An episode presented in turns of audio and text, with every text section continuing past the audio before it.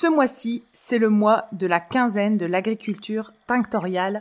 Retrouvez tous les midis du 18 au 29 mars entre midi et 2 une vingtaine d'experts dans leur domaine qui parleront de l'agriculture tinctoriale. C'est en visio pour permettre à chacun d'y participer. Les inscriptions se font pour les membres Patreon sur Patreon. On vous y attend très nombreux et vous avez le programme et les thèmes abordés ainsi que les invités présents disponibles sur le podcast Aréco Vert. Belle journée Bonjour et bienvenue dans le podcast Aréco Vert, le podcast qui vous parle d'art, d'écologie et de verdure. Je suis Pauline Leroux, ingénieure agronome passionnée de plantes et je vous emmène à la découverte de la couleur végétale et de toutes ses applications. Que ce soit dans le textile, l'ameublement, l'artisanat, la décoration et dans d'autres domaines, chaque jeudi et samedi à 7h30, je vous propose des épisodes riches avec des invités passionnants pour approfondir le sujet de la couleur végétale sur toute la chaîne de valeur. Mon but Fédérer et démocratiser la couleur végétale dans nos vies. Alors, c'est parti Bonne écoute donc bonjour à tous, je suis ravie d'accueillir euh, sur le podcast Marie Marquet, ou plutôt de réaccueillir Marie Marquet. Bonjour Marie. Bonjour Pauline. Alors donc avec Marie, quand on a euh, travaillé l'épisode 21 qui est sorti, euh, on a fait un constat qui était qu'il y a un lien très important entre la couleur végétale et la fibre. Et donc j'ai voulu réinviter Marie pour qu'elle puisse euh, témoigner par ses travaux euh, de euh, comment les traditions de teinture sont liées aux fibres et comment sans fibres naturelles, bah, finalement, on n'a pas de couleur végétale. Et donc, j'aimerais bien, Marie, si tu veux bien te prêter à cet exercice, de nous parler largement des fibres, donc qu'elles soient animales ou végétales, et de ce lien avec la couleur. Et si tu veux bien, après, on fera des, des petits zooms sur chacune de ces fibres. Oui, super. Merci Pauline de proposer ça. Du coup, euh, c'est vrai qu'effectivement, quand on travaille sur l'histoire de la couleur végétale, on ne peut pas euh, exclure la question de qu'est-ce qu'on teint la matière euh, qui est support. Dans cette, dans cette logique-là, on va avoir bah, dans l'histoire textile vraiment des grandes lignées de pratiques qui sont liées, pardon, un peu enrhumée, désolée, des grandes lignées de pratiques qui sont liées à des euh, matières. C'est-à-dire qu'en fait, les traditions de teinture sont complètement euh, euh, relatives à qu'est-ce qu'on teint comme type de matière. Donc ça, c'est un peu la base pour réfléchir à tout ça. Et si on va un peu plus précisément, ben, on, peut dire que euh, bon, ça, toutes les teinturières, teinturiers le savent, on ne teint pas de la même façon le coton, le lin et les fibres euh, végétales. On les teint pas de la même manière que les fibres animales, donc euh, la laine, la soie et tous les poils animaux, alpaca, mohair, etc. Donc ça, c'est quelque chose qu'on sait aujourd'hui. Je veux dire, nous, les praticiens de la teinture végétale, dans nos ateliers, on fait déjà cette différence.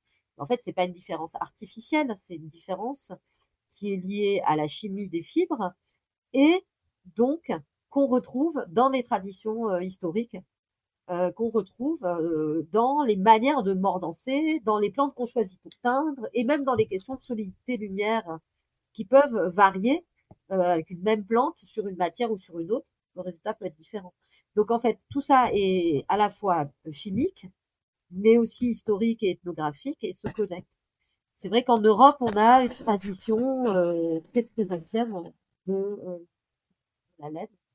C'est ça notre expertise. Et ça, on pourra en reparler si je pense que c'est utile, mais en tout cas, c'est réellement euh, notre grand niveau d'expertise historique depuis l'âge du bronze et jusqu'à ce que les teintures euh, végétales euh, s'arrêtent.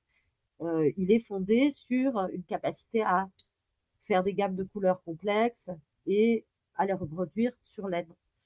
Dans d'autres cultures, notamment euh, les cultures du coton, eh bien, on aura complètement d'autres pratiques. Donc, par exemple, en Inde, euh, tout un tas de techniques qui sont liées à l'impression et à la, peinture du coton.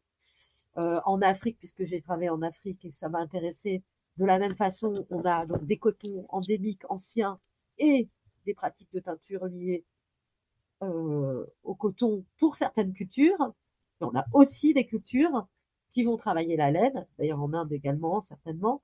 Et donc, en fait, on se rend compte que c'est des, c'est des groupes de savoir-faire qui sont liés à la fois à des matières, à des couleurs et aussi à des types de production. Par exemple, on va pas faire la même chose avec la laine voilà, qu'avec le coton. Quant au lin et aux autres fibres végétales, elles sont utilisées depuis très très longtemps et c'est dans le champ plutôt des fibres végétales euh, européennes, donc euh, le lin, l'ortie, peut-être des fibres très anciennes. On a aussi des indices qui concernent la teinture, mais qui concernent des pratiques du coup différentes de celles de la laine.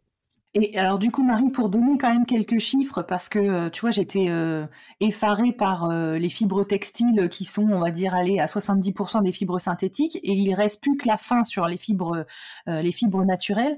Moi, j'aimerais bien qu'on parle, peut-être commencer par les, les fibres donc animales protéiques, genre la laine. J'ai vu que la laine, c'est seulement 2% de la production mondiale des fibres textiles, et c'était 2 millions de tonnes par an. Donc là, c'est la FAO qui, enfin, j'ai eu ces chiffres là-dessus, mais je veux dire ça me semble vraiment pas grand-chose. Et j'aurais aussi aimé qu'on aborde la soie. Et la soie, c'est encore pire, c'est-à-dire que c'est 0,2% de la production mondiale des fibres textiles et c'est 90% fait en Chine et en Inde. Et en fait, j'aimerais bien là-dessus que, pareil, tu nous expliques un peu l'histoire et le lien entre ces fibres protéiques et les couleurs et ce que toi, tu as pu trouver sur ce sujet-là. Oui, alors ouais, c'est vaste hein, comme sujet. Euh, euh, en partant d'aujourd'hui, alors ce qu'on peut faire, c'est on part d'aujourd'hui. Donc sur ce que tu dis par rapport à la laine, euh, qui est vraiment un sujet qui, pour le coup, m'intéresse beaucoup. Du coup, je, me sens peut-être plus aguerrie que concernant la soie, où effectivement les filières sont encore, c'est un autre récit très très différent. Mais concernant la laine, c'est clair que depuis une cinquantaine d'années, alors pour parler de la laine, si on regarde euh, d'où vient la laine, donc on sait que la laine, elle est liée à l'élevage. Alors la grande question dont on ne va pas débattre parce que ce serait trop long, c'est de savoir est-ce que quand on a domestiqué les animaux, euh, la, toison était un enjeu. Est-ce que, très rapidement on a voulu l'exploiter ou pas? En tout cas, tout au début, quand je quand j'ai commencé moi euh, mes études d'archéo, il était plutôt imaginé qu'on avait domestiqué les animaux seulement pour la viande. Mais plus ça va et plus j'ai l'impression que cette, euh, ce point de vue se nuance et que la question de la toison et de la laine comme ressource de fibres est devenue euh, une ressource pour laquelle on pense que la domestication a quand même euh, été euh, stratégique quoi, pour pouvoir garder des fibres animales. En tout cas, ce qui est sûr, c'est qu'à partir de l'âge du bronze, on produit des, enfin, on a des, des, troupeaux et on produit de la laine. Et cette laine, on la tond et on la transforme et on la teint. Et donc, Très tôt, on a valorisé en synergie avec l'élevage, donc on avait la viande, mais on avait aussi le fromage, etc. On a valorisé la laine et ça a été un, produit au départ synergique de l'élevage qui n'était pas un produit secondaire, mais qui était vraiment un produit principal. C'était tout aussi important, voire même suivant les périodes, ça pouvait être plus important que la viande, de récolter la laine. Notamment pourquoi? Parce que ce qu'on n'imagine pas du tout aujourd'hui, mais qui est quand même assez stratégique, c'est que jusqu'au 19e siècle, avant l'invention des chemins de fer, la viande, on la mangeait sur place. On n'allait pas la trimballer à l'autre bout du monde pour la vendre. Donc, le besoin en produits euh, animaux, euh, viande, lait, il devait couvrir une, alimentation globalement locale. Alors, bon, là, c'est un peu à gros traits. Hein. on pourrait nuancer peut-être un peu de transport, tout ça, mais on reste sur des échelles assez limitées en transport. Par contre, la laine, elle, elle peut faire un produit qui voyage dans toute la Méditerranée et qui va jusqu'à Constantinople, et ça a été le cas. Donc la laine, on l'a, produite d'abord pour nos usages de, vêtements, euh, j'ai envie de dire euh, personnels, enfin à échelle petite, mais très vite aussi comme un produit qui était le moyen euh, de commercer avec d'autres régions et qui était en fait des produits avec beaucoup de valeur ajoutée. Donc le textile, en fait, pour l'Europe ancienne et notamment pour la période médiévale, mais ça commence bien plus tôt, hein, on pourrait parler des Gaulois, des Romains, mais on va pas aller trop loin. Mais la laine et les, tissus de laine sont dès le départ, euh, pour l'Europe euh, médiévale, le centre de, des enjeux économiques. En fait, c'est pas du tout un petit sujet ni un petit marché. Et en ça, il y a un lien avec la teinture végétale c'est que je pense qu'aujourd'hui, enfin maintenant, il y a eu beaucoup de chercheurs, donc bien sûr que les gens qui s'intéressent au sujet euh, le savent, mais la majorité des gens n'envisagent pas la question de la couleur comme un énorme enjeu économique. Or, pendant toute cette période de, de l'usage des colorants végétaux en lien avec le commerce textile, bien entendu que la couleur végétale était un enjeu central.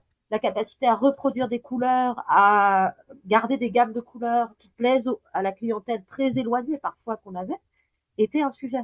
Donc tout ça, ça montre que euh, la capacité à atteindre, en relation avec cette ressource laine dont on parle pour l'instant, euh, ont été très très liées et très intrinsèquement un enjeu pour des questions économiques à la fois très locales, mais aussi euh, très vite pour des marchés qui se sont étirés à échelle d'abord de la Méditerranée et ensuite mondiale. Juste pour rebondir là-dessus, Marie, il y a justement là, je suis en train de lire le livre de Dominique Cardon, Les 157 couleurs de Paul Gou, avec les teinturiers qui expliquaient l'enjeu justement de ces ressources colorantes, etc. Et il y a le livre, ça me fait penser à ce que tu viens de dire, je crois que c'est Gustave Eusé qui parle des plantes industrielles euh, et en fait qui remet quelque chose qu'on a toutes zappé, je pense tous et tous zappé, c'est que les plantes avant, c'était vraiment lié à l'industrie textile. Il y en avait plein partout, beaucoup de main d'œuvre, etc. Et en fait, c'est vrai ce que tu dis, c'est que là aujourd'hui, on a l'impression qu'en fait, euh, c'est euh, des petites exploitations, des petits jardiniers, des petits. Alors qu'avant, on a été capable de le faire à extrêmement grande échelle. Et ça, je trouve que c'est important d'en reparler parce que ça a existé, ça n'existe plus et c'est en train de revenir. Mais je suis, euh, je suis assez surprise de me dire que, bah, tu pour rebondir avec le sujet dont on parlait précédemment, en fait, c'est comme si ce savoir-faire-là, il s'était complètement perdu sur la culture des plantes tinctoriales pour le textile. Oui, oui, bah euh, oui, c'est évident. Enfin, pour les historiens du textile, euh, la question euh, du, volet industriel et j'ai envie de dire abordée vraiment dès le départ sous cet angle, parce qu'en fait, les chaînes opératoires pour faire un textile, pardon, je ne vais pas direct à, répondre à ta question, mais pour donner un contexte un peu, les chaînes pour fabriquer un textile, chaque étape est hyper longue. Chaque étape demande un savoir-faire technique qui peut être maîtrisé par tout le monde, mais auquel il faut euh, consacrer un peu de temps. je veux dire que même le filage, une très bonne fileuse, elle file beaucoup, elle travaille beaucoup, c'est un nombre d'heures considérable avant d'avoir le volume suffisant de fil, fil et main, je parle, et de pouvoir tisser, etc. Et donc, cet enjeu-là, il commence très très tôt, au néolithique ou à l'âge du bronze, donc euh, euh, plusieurs millénaires avant Jésus-Christ. Mais au, cours de l'histoire, il va se développer et il va se systématiser. On va chaque élément de la fabrication des textiles, chaque morceau de la chaîne opératoire, hein, ce qu'on appelle chaîne opératoire, donc des tâches à accomplir pour arriver au produit fini, va être dédié, enfin va être exercé par une personne différente qui aura la compétence spécifique. Et euh, quand on arrive euh, bien avant même l'époque entre guillemets euh, disons, de la révolution industrielle, bien avant, dès j'ai envie de dire les grandes conquêtes quand on part à la conquête des Amériques ou quand on fait la colonisation euh, de l'Afrique, on a en tête la production de plantes. C'est en fait la question des ressources végétales, au-delà de la teinture, mais en général, est un des sujets principaux des moteurs qui ont conduit aux différentes conquêtes et prédations sur des territoires autres, en milieu euh, tropical, etc. Donc la conquête des Amériques, elle est liée très fortement avec des projets de développement de plantes tinctoriales, on sait très bien ensuite que pendant euh, quatre siècles, il va y avoir la traite avec le commerce triangulaire et qu'on va trimballer des textiles, des esclaves pour aller produire du coton et de l'indigo. Euh, euh, donc là, je résume, hein, c'est un peu mal raconté, mais si ça vous intéresse, on en reparlera. Mais voilà, enfin, je veux dire, bien sûr que tout ça s'est fait non seulement à des échelles sidérantes, énormes, mais en plus, ça a été un des fondements du développement de nos économies occidentales, des marchés mondiaux, de l'économie mondialisée, bien sûr et les, plantes, pas que tinctoriales, mais notamment tinctoriales, euh, sont un énorme enjeu. Et ce, que tu appelles donc euh, la question des plantes industrielles, on trouve des tas de manuscrits, des tas de publications de toutes ces périodes-là, euh, 18 et 19e siècle, sur des réflexions agronomiques dans les territoires colonisés, donc notamment par exemple en Afrique ou d'autres endroits, euh, pour essayer de mettre en place des cultures de production. D'ailleurs, on n'a pas complètement arrêté de faire ça parce que maintenant, on fait le panier à huile, on fait le caoutchouc, euh, un peu de la même, c'est dans la même logique. C'est-à-dire, c'est des logiques où on, acquiert par la conquête des nouveaux territoires sur lesquels on va pouvoir produire des plantes qui poussent pas chez nous et dans, lesquels on va développer des forts enjeux euh, végétaux, enfin des, des, plantes avec des forts enjeux économiques. Donc, euh, on va faire des plantes sur lesquelles on veut ensuite avoir des, des, des profits importants. Parce que, parce que la mise en œuvre de toutes ces, ces cultures est, est, est, dans un système de, de marché à très grande échelle.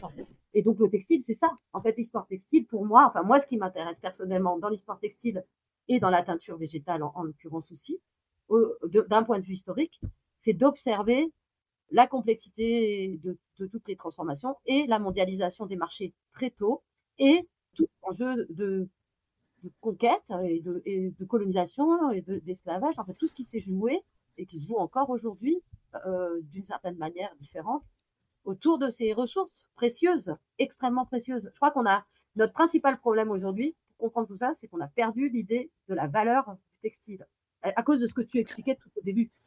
C'est-à-dire euh, cette production exponentielle euh, de fibres dont on sait plus ce que c'est, synthétique, euh, de synthèse et, et, jetable dans les, dans les trois semaines parce que c'est pas très solide.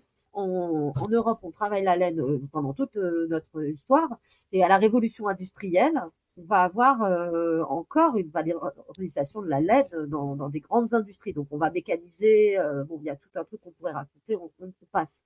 Mais en tout cas, on valorise la laine et en tout cas, notre production lainière, elle, a de la valeur sur les marchés.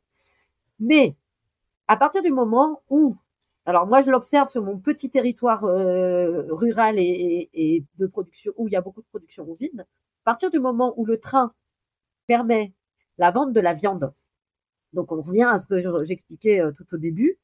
Effectivement, alors c'est peut-être pas le cas partout parce qu'il y, a des régions qui vont se spécialiser quand même dans la dans une continuité de la production lainière, etc. Mais disons que justement, c'est des régions qui vont se spécialiser et d'autres petites régions où il y avait une, petite production, mais finalement, elle est abandonnée progressivement au profit de fibres qui ne sont pas produites sur place, par exemple le coton, pour des petites industries voire même au profit de l'élevage devient surtout un espace de production de viande. C'était là que je voulais en venir. Alors après, tout ça est bien, bien complexe, donc on pourrait euh, détailler différentes régions qui ont des histoires différentes. Mais ce qui est intéressant de retenir, c'est que nous, en, France, depuis les années 60, euh, on a une politique agricole qui nous a conduit à abandonner la laine. La laine est classée dans les déchets. À partir de ce moment-là, on n'a pas eu de logique de collectage des toisons on n'a plus eu de pratique par les éleveurs de valorisation de la laine, puisqu'en fait, c'était une ressource qui n'avait plus de, valeur, et que même le prix, payer le prix de la tonte quand on est éleveur, c'est un coût, c'est une charge, parce que les, brebis doivent être tondues, elles, ne peuvent pas rester euh, euh, sans, sans, tonte euh, plus d'un an, enfin, elles ont, c'est une nécessité hygiénique. Donc, le coût de la tonte n'est même pas payé par le prix de vente des toisons en vrac. Donc ça, c'est un vrai enjeu pour deux raisons. D'abord, ça veut dire que les éleveurs, ils ont un produit dans leur élevage qui est là, qui est produit, on en a parlé l'autre fois hein, dans le précédent podcast. Ce qui est dingue, c'est qu'en fait, cette production est là, elle existe. Alors, il y a des races améliorées, euh, des races particulières qui vont produire très très peu de toison. Mais la grande majorité des races, même à viande, vont produire de la laine. Et donc, ce produit est là, il, il pousse tout seul. De toute façon, on l'a. Et en fait, on en est arrivé à une situation tellement ubuesque qu'en fait, il encombre. Il coûte de l'argent à l'éleveur, il n'est pas valorisé, et il va avoir comme statut celui d'un déchet. Donc, en gros, il devrait être, euh, s'il n'est pas vendu, brûlé comme euh, les cornes et les pieds, enfin, comme les, déchets du trou. Ça, c'est la situation globale. Après, de manière très parallèle et vaillante, il y a tout un tas de gens, depuis plus de 30 ans, qui travaillent à la valorisation de leur laine. Il y a notamment, et il faut vraiment citer, et à la limite, euh, je pense peut-être, peut-être ce serait l'occasion si tu veux aller vraiment sur le sujet de la laine, donc indépendamment des teintures, il faut citer l'atelier Laine d'Europe, euh, Marie-Thérèse Chopin, qui sont depuis plus de 30 ans actifs sur le fait de remonter des microfilières laine, d'encourager les éleveurs à valoriser leur laine et de leur permettre de trouver dans cette espèce de, de, de No Man's Land les outils pour transformer. Parce que le problème, c'est que même ceux qui ont déjà tondu, enfin même 2 kilos de lait, c'est déjà un gros volume. Donc quand on a 100 brebis, qu'on récolte 200 kilos par an, et eh ben, il faut que ça tourne. il faut savoir où les mettre ces 200 kilos. Donc il faut les valoriser. Après, il y a la grosse légende que euh, les laines sont pas toutes bonnes, qu'il y a des races sans intérêt et tout. En fait, c'est pas vrai. Il y a chaque type de laine a une application différente. Il y a des laines effectivement pour de la layette, d'autres pour faire du tapis, d'autres pour faire euh, des, des, de l'isolation. Enfin, il y a plein d'options. Mais toutes les laines peuvent potentiellement être valorisées. Et donc, c'est vrai que bah, nous, on fait cette formation-là avec donc, une éleveuse et puis Marie-Thérèse Chopin sur le sujet de la filière laine. Et c'est vrai que moi, mon idée, c'était aussi que si les éleveurs arrivent à transformer un peu leur laine, la valorisation par la teinture végétale ouvre des portes. Parce que c'est vrai que quand on produit que de la laine blanche, on, est un peu limité en termes de commercialisation. Je, parle de ça surtout pour dire qu'en fait, si les éleveurs doivent valoriser tout seuls leur laine, ils se rajoutent un poste de travail colossal. Ouais, ils le feront pas. Hmm. Donc, il faut vraiment qu'à la fin, la laine ait une valeur qu'elle soit belle, qu'elle soit bien filée. Et donc, il reste des outils industriels, souvent qui datent du 19e d'ailleurs, et qui sont encore euh, fonctionnels. Il y en a qui ont été réhabilités euh, il n'y a pas très longtemps. Et donc, toutes ces structures euh, pré, enfin, qui existaient, qui ont été un peu abandonnées et qui repartent maintenant, elles sont en train de vivre un espèce d'engorgement parce que tout d'un coup, tout le monde se dit, ah oui, je vais faire de la laine, etc. Mais maintenant, ce qu'il faut, c'est arriver à à donner de la valeur pour que les éleveurs s'y retrouvent. C'est-à-dire que tout le travail que ça va représenter pour l'instant, il est à leur charge. Ils sont aussi là pour payer les coûts de transfo. C'est eux qui payent euh, sur un an, disons, ils, récupèrent leur de et à chaque étape, ils doivent avoir la trésorerie pour faire laver, faire filer, faire euh, etc. Donc pour l'instant, euh, ce qui est important, disons, c'est de, valoriser ceux qui ont déjà fait ça, le travail énorme que ça demande, et puis qu'il y ait des débouchés, des filières derrière. Bah, si tu as des exemples, Marie, d'un éleveur euh, qui, euh, qui fait tout ce cheminement, donc de donner sa laine pour qu'elle soit lavée, pour qu'elle soit euh, filée et qu'elle soit ensuite teinte, moi ça, m'intéresse comme, comme témoignage, tu vois. Et je suis un peu étonnée de me dire, la laine, elle doit bien partir dans des trucs de collecte. On fait bien des collectes données journalières. il peut bien y avoir un réseau qui collecte de la laine et qui la valorise. Ah non, mais bon, là je vais vite hein, parce que j'essaie de pas parler trop longtemps. Mais euh, effectivement, donc en fait, en gros, là ce que je parle, ce dont je parlais, c'était la politique agricole a conduit à l'abandon de la laine et à son classement comme déchet en termes de euh, national. Par contre, bien entendu, d'abord, il y a des maquignons de laine, donc des gens qui viennent acheter la laine. Ces maquignons de laine, pour la majorité des éleveurs, ils vont acheter la laine à un prix qui est trop bas pour que ça, va, ça paye réellement le ton d'œuf. Donc ça reste quand même une laine pour l'éleveur. En général, ils achètent cette laine dans la mesure où ils peuvent la revendre, euh, notamment souvent euh, vers la Chine. C'est-à-dire que la valorisation, pour la grande majorité de, ces, de ce système qui préexiste, qui est encore en route, ça va être des très gros acheteurs qui vont acheter des très gros volumes et qui sont en capacité de l'exporter dans des pays où l'ensemble des étapes pourront être réalisées, euh, j'ai envie de dire, sans que ce soit euh, à, leur charge de gérer ça. Ils vendent la ressource et en échange, après, ça prend le circuit du textile mondial qui est, qui est celui qui prédomine partout. Après, il y a aussi des personnes très particulières qui portent des projets de, de, valorisation.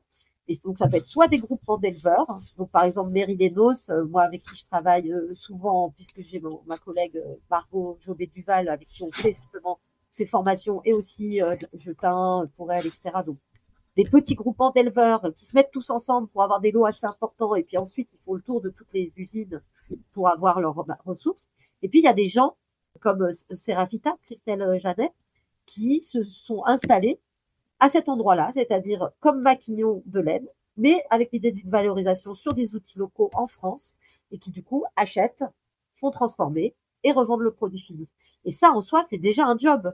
C'est-à-dire que quand c'est les éleveurs qui le font, faut vraiment imaginer que sur leur, euh, leur travail paysan, il faut que ce soit inclus au départ dans le temps de travail, parce que sinon c'est. Alors, par contre, c'est très intéressant pour eux, parce que tout va jouer dans la, dans la qualité de la laine. Par exemple, l'alimentation, la manière dont on garde les bêtes en hiver, euh, elles sont avant ou après euh, la mise bas, etc. Enfin, bon, il y a a priori on tend avant, mais je veux dire, plein de facteurs de l'élevage strict vont permettre l'amélioration de la qualité de la laine. Jusqu'à évidemment le chantier de tonte à la fin, comment on tond, euh, dans quelles conditions on tond, et ben la laine elle est plus belle. Et quand on travaille sa laine et qu'on a envie de la valoriser, ben, du coup toutes ces étapes en tant qu'éleveur, on peut euh, on peut être vigilant et les améliorer. Et du coup, on fait un produit qui est plus qui est plus réussi à la fin. Et donc la laine revient dans le champ des pratiques paysannes. Et là-dessus, euh, si ça t'intéresse, la Confédération paysanne a récemment euh, produit des, des, contenus pour essayer de redonner à la laine comme produit paysan. C'est que là, on part sur plein de sujets, mais effectivement, donc il y a un fort lien entre la production de teinture, enfin, la, comment dire, la qualité des teintures et la valorisation des ressources de laine. Hein, mais ce sera le cas pour les autres matières. Mais il faut vraiment toujours se dire que c'est un, un système dans l'ensemble et ce que je voulais aussi ajouter, c'est que, par exemple, le choix qu'on a fait en France d'abandonner la laine n'est pas un choix euh, universel. Il y a aussi des pays qui ont misé sur la laine. Donc, qu'on cite souvent l'Angleterre, hein, qui a gardé ses coopératives lainières et qui a continué à organiser des collectages euh, auprès des éleveurs avec des experts lainiers qui peuvent faire des tris parce que la laine doit être triée de manière assez précise pour qu'on puisse la travailler. Et donc, les Anglais, eux, ont gardé euh, économique, de l'économie euh, de l'élevage. Donc c'est pas une fatalité dans l'absolu, c'est ça que je voulais dire. par contre, c'est vrai que sur le renouveau là maintenant, personnellement, ce que j'ai envie de dire euh, comme message, certes, il y a des choses très visibles qui sont en train de, se projeter, mais moi, j'aimerais surtout qu'on s'intéresse à ceux qui portent ça depuis très longtemps. Il y a quand même beaucoup d'éleveurs qui se sont, qui, grâce à qui, en fait, les outils qu'on avait se sont maintenus, euh, et voilà, et que leur boulot, il a permis qu'aujourd'hui des gens s'y intéressent et qu'on envisage une autre échelle. Donc, je pense que c'est vers ce récit-là aussi qu'il faut se tourner.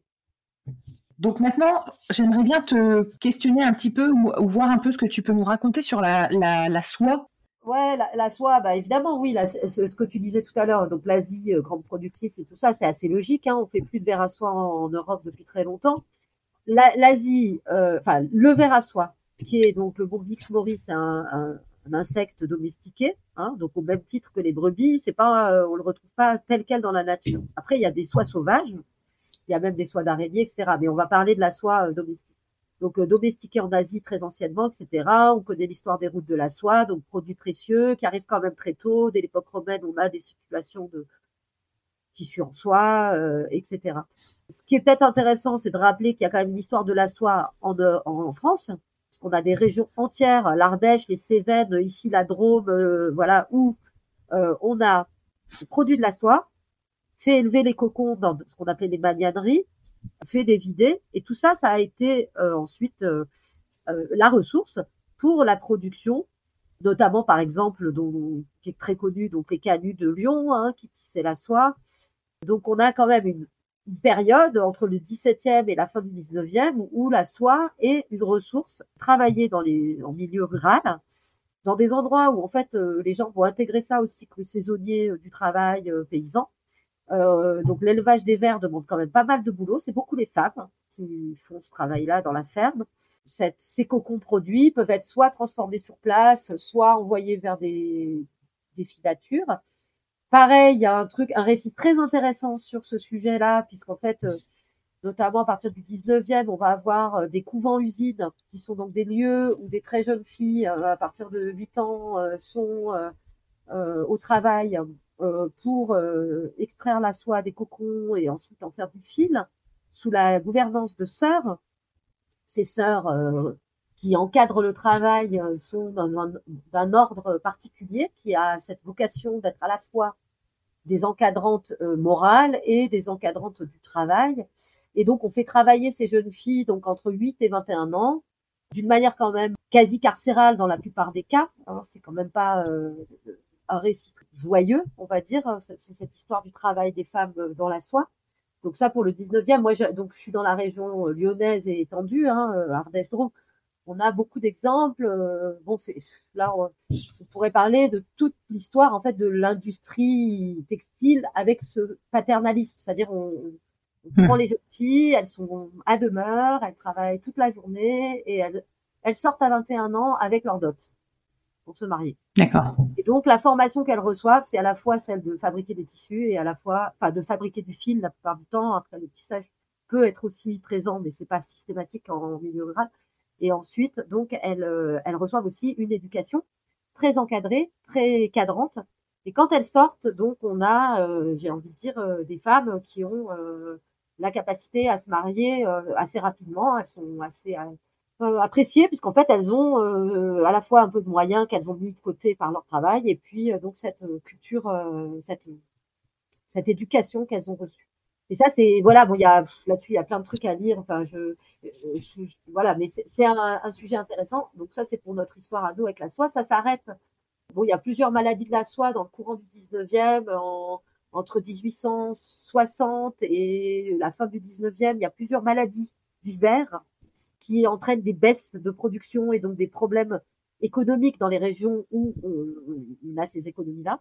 Mais finalement, ça repart, ça tient encore un peu et on continue à faire de la soie. Euh, en tout cas, bon voilà, dans les dans les régions là dont je parlais, Ardèche, Drôme, euh, jusqu'au début, 1920, euh, 1930, enfin, on a encore des productions.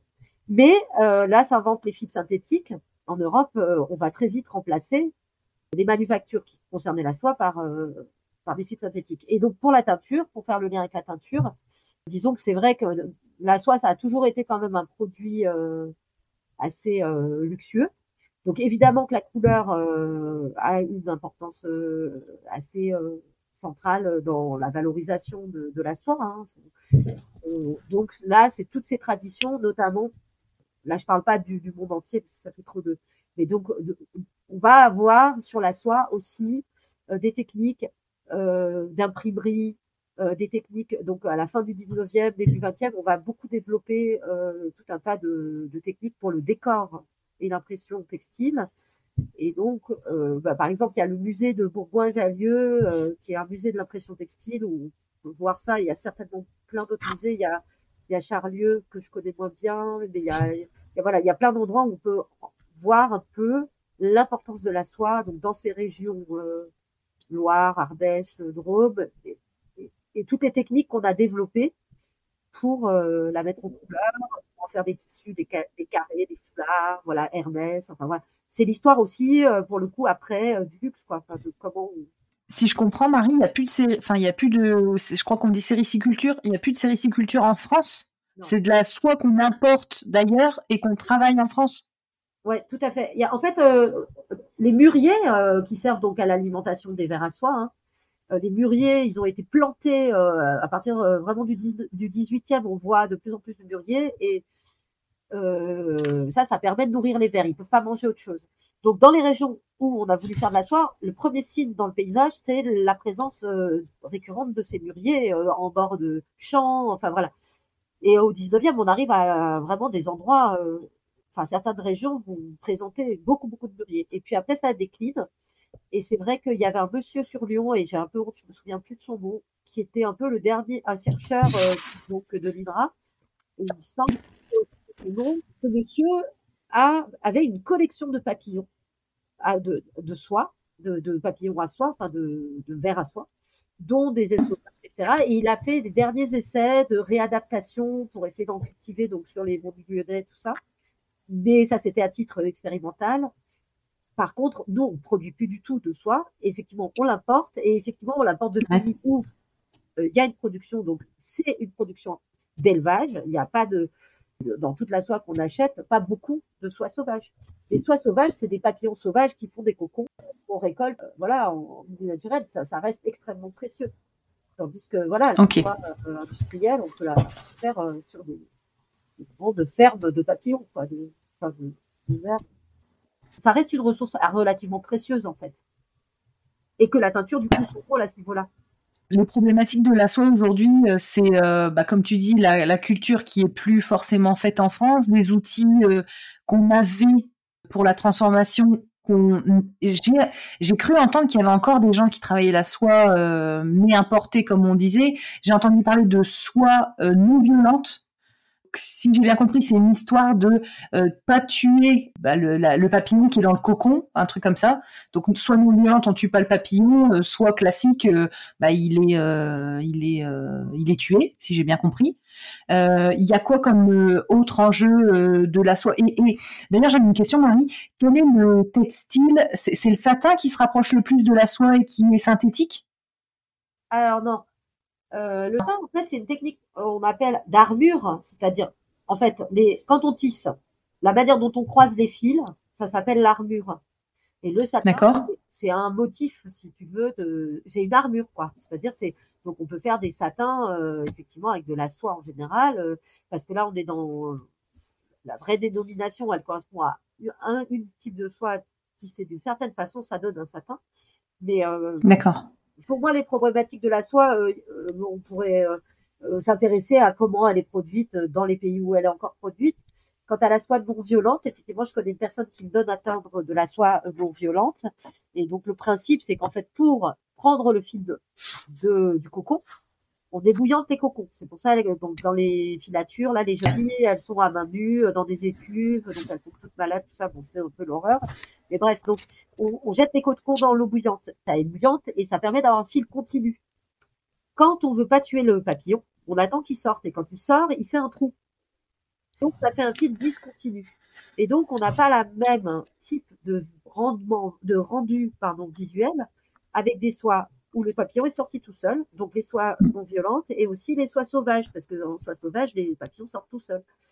Et les soies industrielles, entre guillemets, euh, il va, enfin, domestique, il va pas sortir tout seul et on va le tuer. Ici, euh, comme on est dans une région où ça se fait, ça se fait souvent à l'école, les gamins, ils ont des papillons, puis on a dévidé quelques cocons et tout pour essayer, tu vois. Donc euh, voilà. Euh, la magnanerie de la Gorse, c'est en Ardèche, et eux, c'est un musée.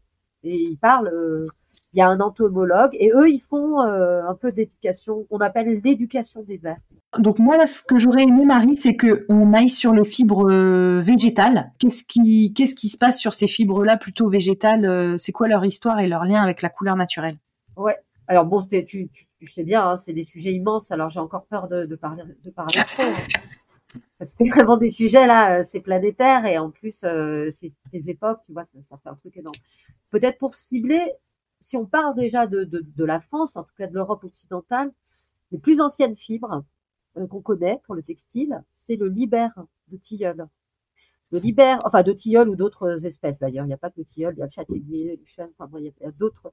Le libère, en fait, c'est une partie qui est sous l'écorce de l'arbre, qui fait une espèce de fibre euh, de, peau. C'est comme une peau continue qui est sous l'écorce de l'arbre. Et on va faire euh, transformer cette fibre en la faisant rouillir, comme on le fait pour le lin. Donc le rouissage, le principe du rouissage, c'est qui est utilisé pour beaucoup de fibres de tige. Donc le lin, le chanvre, l'aramie, mais aussi donc le libère. Le principe du rouissage, c'est qu'on fait tremper dans l'eau et ensuite on fait sécher, on trempe, on fait sécher. C'est des alternances de milieu humide et milieu sec qui décompose les pectines qui structurent les plantes et qui collent les cellules entre elles. Ce qui va faire qu'on va extraire à la fin, en fait, de la cellulose. Fondamentalement, dans toutes les fibres dont je viens de parler, donc de, de tige, c'est de la cellulose qu'on travaille. Mais cette cellulose, on l'extrait euh, par ce procédé de, de humide, sec, humide. Voilà. Donc, dans les plus anciennes fibres qu'on connaît en Europe, elles sont donc des fibres de libère de tilleul. Donc, cette peau qui est sous les arbres, on peut la travailler de manière très fine ou de manière plus grossière. Et on peut faire des textiles euh, qui sont très intéressants pour moi en tant que, voilà, vraiment le côté archéo, c'est qu'en fait, on comprend quand on les voit qu'aujourd'hui, on a des catégories très étroites pour ce qui est un tissu et ce qui est une vannerie. Alors que dans les pratiques anciennes, traditionnelles, et même quand on voyage, on le voit aussi, la gamme d'objets souples qu'on peut fabriquer avec le, principe du tissage, du, maillage, etc., toute cette gamme d'objets, elle est progressivement dans une évolution entre des choses très très souples et très très molles, qui sont ce qu'on appelle nous des tissus, et des choses plus rigides et plus fermes, par exemple ce qu'on appellera des nattes, mais qu'en fait entre les deux, on a plein de différentes catégories de choses qui peuvent être soit des vêtements, soit des supports, soit des... Et que pour ça, on a aussi plein de fibres qu'aujourd'hui, on n'utilise plus. Donc euh, voilà, le libère, c'est la plus ancienne qui est connue, qui est documentée par des trouvailles archéo en milieu humide. Après, une autre fibre très ancienne en Europe, donc c'est l'ortie, avec le lin. Parce que le lin, il est très très tôt cultivé on a le lin qui est documenté déjà au néolithique. Donc, dans les premières cultures de l'Europe, les premières plantes cultivées, parmi ce, corpus de, plantes, il y a le lin. Et l'aramie dont tu parlais, elle n'est pas européenne, elle est asiatique. Donc, elle peut être peut-être ancienne à, l'endroit où elle poussait, donc en, Asie, Mais à ma connaissance, il n'y a pas de trouvailles euh, que, que j'ai documentées, mais je, je, me suis moins posé la question. Donc l'arabie, c'est une très belle fibre. Moi, je, je, je l'adore. Mais par contre, elle n'est pas archéologiquement documentée en Europe. Elle est peut-être euh, dans son autre milieu qui est l'Asie. Et donc, nous, en Europe, on avait le libère, le lin, qu'on a cultivé très tôt et qu'on a cultivé très longtemps, puisqu'en fait, on le cultive encore et c'est une fibre qui est vraiment, j'ai envie de dire, euh, très fortement dans notre culture, parce qu'en fait, le lin français reste une ressource importante pour la France sur le marché des fibres. On est les premiers à produire du lin. Donc, on a vraiment eu une histoire avec le lin. Voilà. Et puis après, donc d'autres plantes plus, comme je disais, donc on a toute une gamme de plantes qui peuvent donner des fibres. On va pas détailler maintenant, mais juste pour l'évoquer, c'est vrai que l'ortie donne des fibres, le, le patoir chanvrerie donne des fibres, le jeu d'Esparte donne des fibres. En fait, on peut trouver des histoires paysannes très localement de valorisation de fibres souples pour faire du fibre avec des espèces qu'on oublie complètement de, de citer aujourd'hui en général. Donc c'est pour dire que notre connaissance du monde vivant, il s'est plutôt rétréci dans les pratiques industrielles dont on parlait tout à l'heure. C'est-à-dire que le fait de, de, devoir mettre à grande échelle des productions entraîne des sélections d'espèces faciles à reproduire, de contextes, etc. Bref, euh, plein de choses à dire. Et à la fin, bah, effectivement, euh, on a moins de, d'options quoi, que quand on bricole tout seul dans un, endroit où on bricole. Et donc le lin en France, il est très très important, très anciennement. Il est très euh, bien documenté sur toutes nos périodes. Par contre, et j'ai fait récemment un boulot là-dessus parce que enfin, voilà, on m'a demandé et j'étais très contente de faire ça. C'était très court, hein, j'ai pas j'ai pas encore euh, fait une thèse sur le sujet, mais j'avoue que j'ai trouvé très passionnant euh, l'étude. C'était de trouver euh, la teinture du lin. Comment ça s'est passé? Et c'est vrai que si on va sur des tissus très anciens, que ce soit en Europe, donc occidentale ou même en Égypte, on voit des, tissus qui se sont conservés ou alors des indices qui conduisent à penser que le lin est éteint.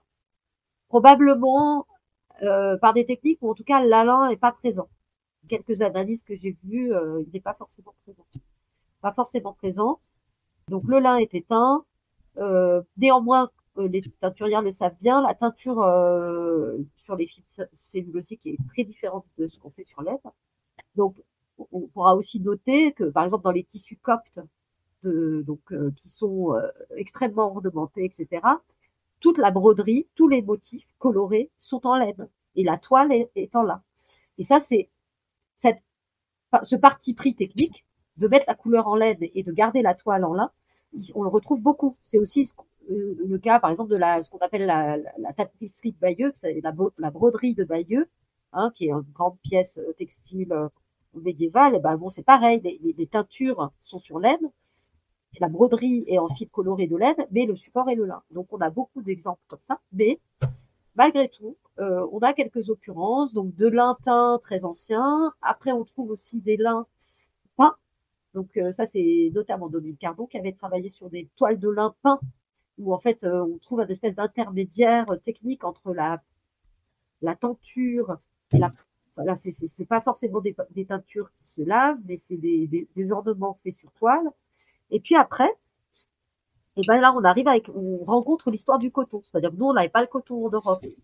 Le, coton, on le retrouve, euh, il est endémique dans, dans, il y a plusieurs types de coton. Il y a des cotons africains anciens, il y a des cotons indiens, et puis il y a des cotons en Amérique, évidemment. Et en fait, ce coton euh, que nous, on n'avait pas, on ne sait pas non plus le teindre. Mais quand on va découvrir ce que les Indiens, euh, au cours de nos longs voyages, sont capables de faire euh, en impression sur coton, on va devenir complètement euh, fou, leur C'est ce qu'on appelait les, les, indiennes. Donc ces indiennes sont donc des tissus imprimés et donc c'est des techniques. Alors bon, c'est comme on parle entre teinturiers, donc des techniques d'impression mordant qui permettent avec une même plante de faire plusieurs couleurs et ensuite d'ajouter d'autres d'autres couleurs, etc. Donc ces techniques d'impression euh, elles permettent une ornementation du tissu. Euh, donc, on imprime avant teinture, ensuite on teint, la couleur monte euh, de manière différenciée avec des gammes, etc. Donc, ces techniques-là, euh, on n'avait jamais pratiqué ça en Europe. C'est pas du tout notre bagage. D'ailleurs, c'est pas nos matières, c'est pas notre expertise.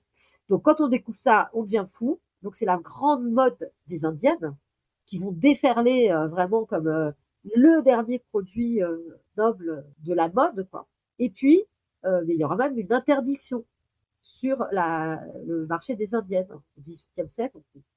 Bon, on interdit l'importation des Indiennes parce qu'en fait, ça, ça, concurrence la production des, des, des, tisseurs français, et notamment des tisseurs de la soie, à une période où on est très engagé dans la production de tissus de soie très complexes, avec des métiers à tisser qui permettent de faire des armures très complexes. Donc, il y a, donc cette prohibition, contrairement à ce qu'on espérait, j'imagine, à l'échelle de l'État, ben, va entraîner en fait que cette mode va devenir encore plus dingue. Donc il y a des contrebandiers qui trafiquent des tissus d'indiennes et qui les passent par les frontières pour les revendre, etc. Évidemment, c'est toujours aussi une histoire euh, économique, c'est-à-dire que d'un côté, ça, ça permet, euh, enfin, je veux dire, les plus, les plus en vue dans la société euh, ne se privent pas forcément de les porter, ces indiennes. Par contre, les, les contrebandiers d'indiennes peuvent être assez sévèrement réprimés.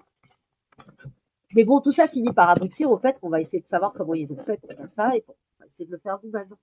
Donc là, on raconte souvent l'histoire d'ouvriers arméniens qui arrivent à Marseille avec une expertise sur ces techniques d'impression, qui s'installent et qui font école et qui vous permettent l'émergence d'une forme de tissu imprimé en France qui, donnera les tissus provençaux avec les petits, motifs imprimés, tout ça.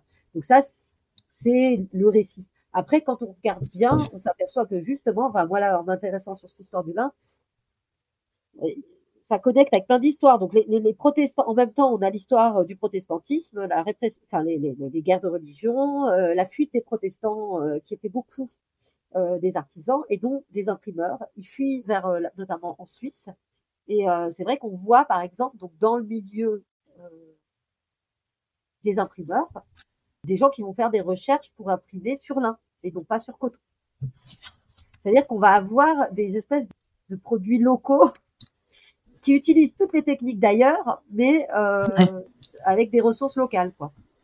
Donc ils font de l'impression, mais c'est des motifs euh, européens et puis c'est euh, des techniques sur lin. Alors c'est des tissus, ces tissus de lin imprimés en Europe, ils restent un petit peu moins cotés que les toiles de coton, parce qu'on on pratique déjà beaucoup l'importation de, coton. Donc, il garde un côté un peu plus paysan, un peu plus populaire. Et donc, du coup, ça devient très intéressant de s'y intéresser. Et le, le, de travail que j'ai fait là-dessus m'a donné très envie d'aller voir plus loin. Parce que j'ai l'impression que quand on s'intéresse au lin et à toutes les techniques qu'il y a dessus de teinture, quand on s'intéresse au lin et à la couleur, en fait, on, sort des tissus qui, qui sont ceux qu'on ne va pas conserver dans les musées facilement. C'est pour ça qu'ils sont durs à trouver. Parce que c'est souvent un peu des tissus populaires qui vont être euh, fabriqués dans des espaces euh, avec une commercialisation plus restreinte, euh, peut-être rester régionalement utilisé. Il y a quelque chose un peu du, du produit populaire et aussi très réutilisé parce que quand on est dans un milieu populaire, en fait, les tissus, on s'en sert jusqu'au bout il peut de torchon, de torchon en, bourrage de trucs et en chiffon. Et en, euh, en fait, euh, notre pratique à nous de jeter n'existait pas, mais aussi la pratique, euh, disons, des tissus nobles qu'on va retrouver dans les musées textiles. et ben ça, ça, ça, ça, concerne qu'un certain pan de l'histoire textile, qui est celui des tissus, effectivement, transmis par héritage, suffisamment prestigieux pour être conservés. Et après, il y a l'archéologie. Mais l'archéologie va trouver des fragments ou parfois des personnes habillées. Donc, en fait, il dans tout ce qu'on raconte là, il y a la question des sources. Comment on fait pour savoir qu'est-ce qui a été fait, comment, où, avec quelle peinture? Ben, Encore faut-il retrouver. Euh, et donc, tous les tissus populaires et toutes les pratiques un peu plus locales, elles sont beaucoup plus difficiles à documenter que des choses qui ont connu des grandes échelles de production, des usages nobles, quoi. Est-ce que, est-ce que dans ces, euh, dans ces fibres oubliées, euh, tu, entre tissu et vannerie, là, comme tu nous expliquais tout à l'heure, tu en as euh, certaines à citer? Et est-ce que le chanvre était dans ce, dans oui, ce... Oui, non, j'ai complètement oublié. Alors, le chanvre, c'est pas une fibre oubliée parce qu'il continue à être produit c'est vrai que j'ai oublié de le citer, mais l'histoire du lin et celle du chanvre se mélangent. Le lin pousse bien dans certaines régions et le chanvre dans d'autres. Et en gros, on a, un peu un fait qui est, je dirais, agronomique pour le coup, qui est qu'il y a dans les régions où on fait facilement du chanvre, en général, le lin est difficile à faire pousser et inversement, enfin voilà, elles ont des biotopes complémentaires. Du coup, par exemple, voilà, moi, dans le coin où je suis, de, dans le Dauphiné, là, euh, bah, le chanvre était beaucoup plus présent et les tissus populaires, les draps de maison, etc., c'est plutôt du chanvre. Euh, en Bretagne, on a produit le lin, etc. Donc ça, c'est lié aux, conditions agronomiques. Mais effectivement, le chanvre arrive à l'époque romaine, donc il n'est pas endémique, il n'est pas autochtone. C'est pas une plante européenne au départ. Il vient. D'accord. Hein, il est arrivé. Euh, avec les Romains, mais par contre, à partir du moment où on commence à l'avoir, on le cultive dans les régions où il pousse bien, quoi, qui sont en général des régions plus sèches et plus chaudes que celle du Lin, qui est plus humide et plus euh, euh tempéré. Donc, euh, ouais, le, le chanvre, on va dire, c'est la même histoire, plus ou moins. Et d'ailleurs, pour revenir à ce que je disais sur les sources et sur comment on parle de tout ça, le, gros souci qu'on a, c'est que pour savoir qu'est-ce que c'est, il faudrait par exemple faire plein d'analyses en musée sur des pièces pour pouvoir dire, bah là, en fait, on a dit que c'était chanvre sur l'étiquette, mais en fait, c'est l'un ou l'inverse. Hein, euh, en faisant là des catalogues de musées, euh, bon, à distance, voilà, pour voir euh, la, nomenclature, le classement des fibres et des couleurs pour les périodes anciennes, donc où on a des fibres végétales et des couleurs végétales. Il reste encore à faire pour une grande partie des collections qu'on a dans les musées, les collections textiles. On ne sait pas finalement, c'est marqué fibre végétale, on ne sait pas. ce que c'est ouais, on sait pas. Est-ce que c'est autre chose? Il y a beaucoup, beaucoup de, travail encore à faire. Non, ce que je voulais juste dire, c'est que c'est à souhait parce qu'aujourd'hui, le, lin, la filière lin, elle va bien, enfin, elle fonctionne, et qu'il y a moyen, euh, je pense, encore plus que ça se. De même que la laine qui reprend pied et qui va probablement euh, être mieux reconnue. Donc, il y a quand même deux fibres qu'on a à échelle nationale et qui sont disponibles pour euh, faire des choses c'est très riche et je vois aussi qu'il y a des gens qui essaient de bosser avec ça et notamment des teinturières et des teinturiers, des Donc il y a un vrai potentiel. Hein. On a vraiment de la ressource. On a, on a de, la, chance d'avoir toutes ces, ressources qui sont là pour travailler. Tu vois, pour, euh, pour le podcast, du coup, j'essaye d'avoir des intervenants sur chacune des fibres. Et bah, le hasard des calendriers a fait qu'on a commencé par le chanvre. Et en fait, le chanvre aussi, est en pleine expansion. Alors, beaucoup moins en termes de quantité, on ne sait même pas déterminer la quantité mondiale tellement c'est infime, mais c'est aussi une filière qui est en train de se redynamiser en France, notamment en Occitanie. Et en fait, je suis d'accord avec ton message de conclusion, c'est qu'en gros, il y a énormément d'espoir sur euh, ce qui se passe en France sur les fibres, parce qu'en fait, comme tu dis, le lin, on est premier producteur mondial. La laine, on a, je, alors sais pas si c'est un bon chiffre, mais ça sera confirmé par par euh, le collectif tricolore, mais on a à peu près 43 types de laine français euh, qui euh, font la richesse dans le, dans le sens la variété, euh, le nombre de variétés différentes. Et on a cette filière chanvre aussi qui est en train de se redynamiser en s'inspirant de ce qui se passe sur le lin, parce que finalement elles sont quand même, comme tu dis, un peu voisines de, de, de, machines et de procédés. Et j'ai entendu récemment la réintroduction du coton dans le Bordelais. Alors, c'est des quantités infimes, etc. Et c'est peut-être pas pertinent agronomiquement parlant, mais j'aimerais bien aussi euh, entendre parler ces, gens-là. Et comme tu dis, bah, l'arami, c'est pas du tout dans notre coin, donc euh, bon, ça n'a pas, ça n'a pas vocation à, ce que j'en. Vas-y, vas-y. Non, j'allais dire euh, merci de rappeler le chanvre. Je sais pas pourquoi je l'oublie tellement, surtout que c'est plutôt ce qu'on a ici.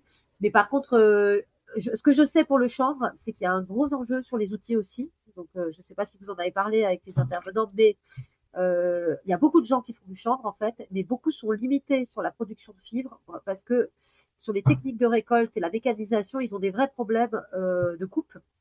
Bref, on va pas rentrer dans les détails. En tout cas, euh, on pourrait faire beaucoup plus de chanvre en fibres, alors que pour l'instant, il y a beaucoup de chanvre qui finalement part en isolation, donc en paille, juste pour des histoires d'outils, donc encore une histoire d'outils. Et sur l'aramie, je voulais préciser, c'était parce que historiquement, euh, quand tu me disais les plus anciennes fibres, je voulais préciser que c'était une fibre asiatique. Mais bien au contraire, elle pousse assez bien. Moi, j'en cultive et j'avoue que j'ai presque envie d'en faire plus parce que je trouve ça génial comme plante. J'adore ces fibres. Elle pose un seul problème sur euh, les questions d'extraction euh, pour faire quelque chose de vraiment bien fini et tout ça. Bon, elle est un petit peu contraignante. Moi, je travaille à la main, donc ça me gêne pas. Je fais pas, j'ai pas de projet de, de, de production gros volume. Mais pour l'instant, son petit défaut de valorisation est lié à, la manière dont on enlève la, la, la dont on l'extrait, quoi. Mais par contre, c'est une fibre qui a aussi du potentiel. Et le coton, par contre, m'étonne beaucoup.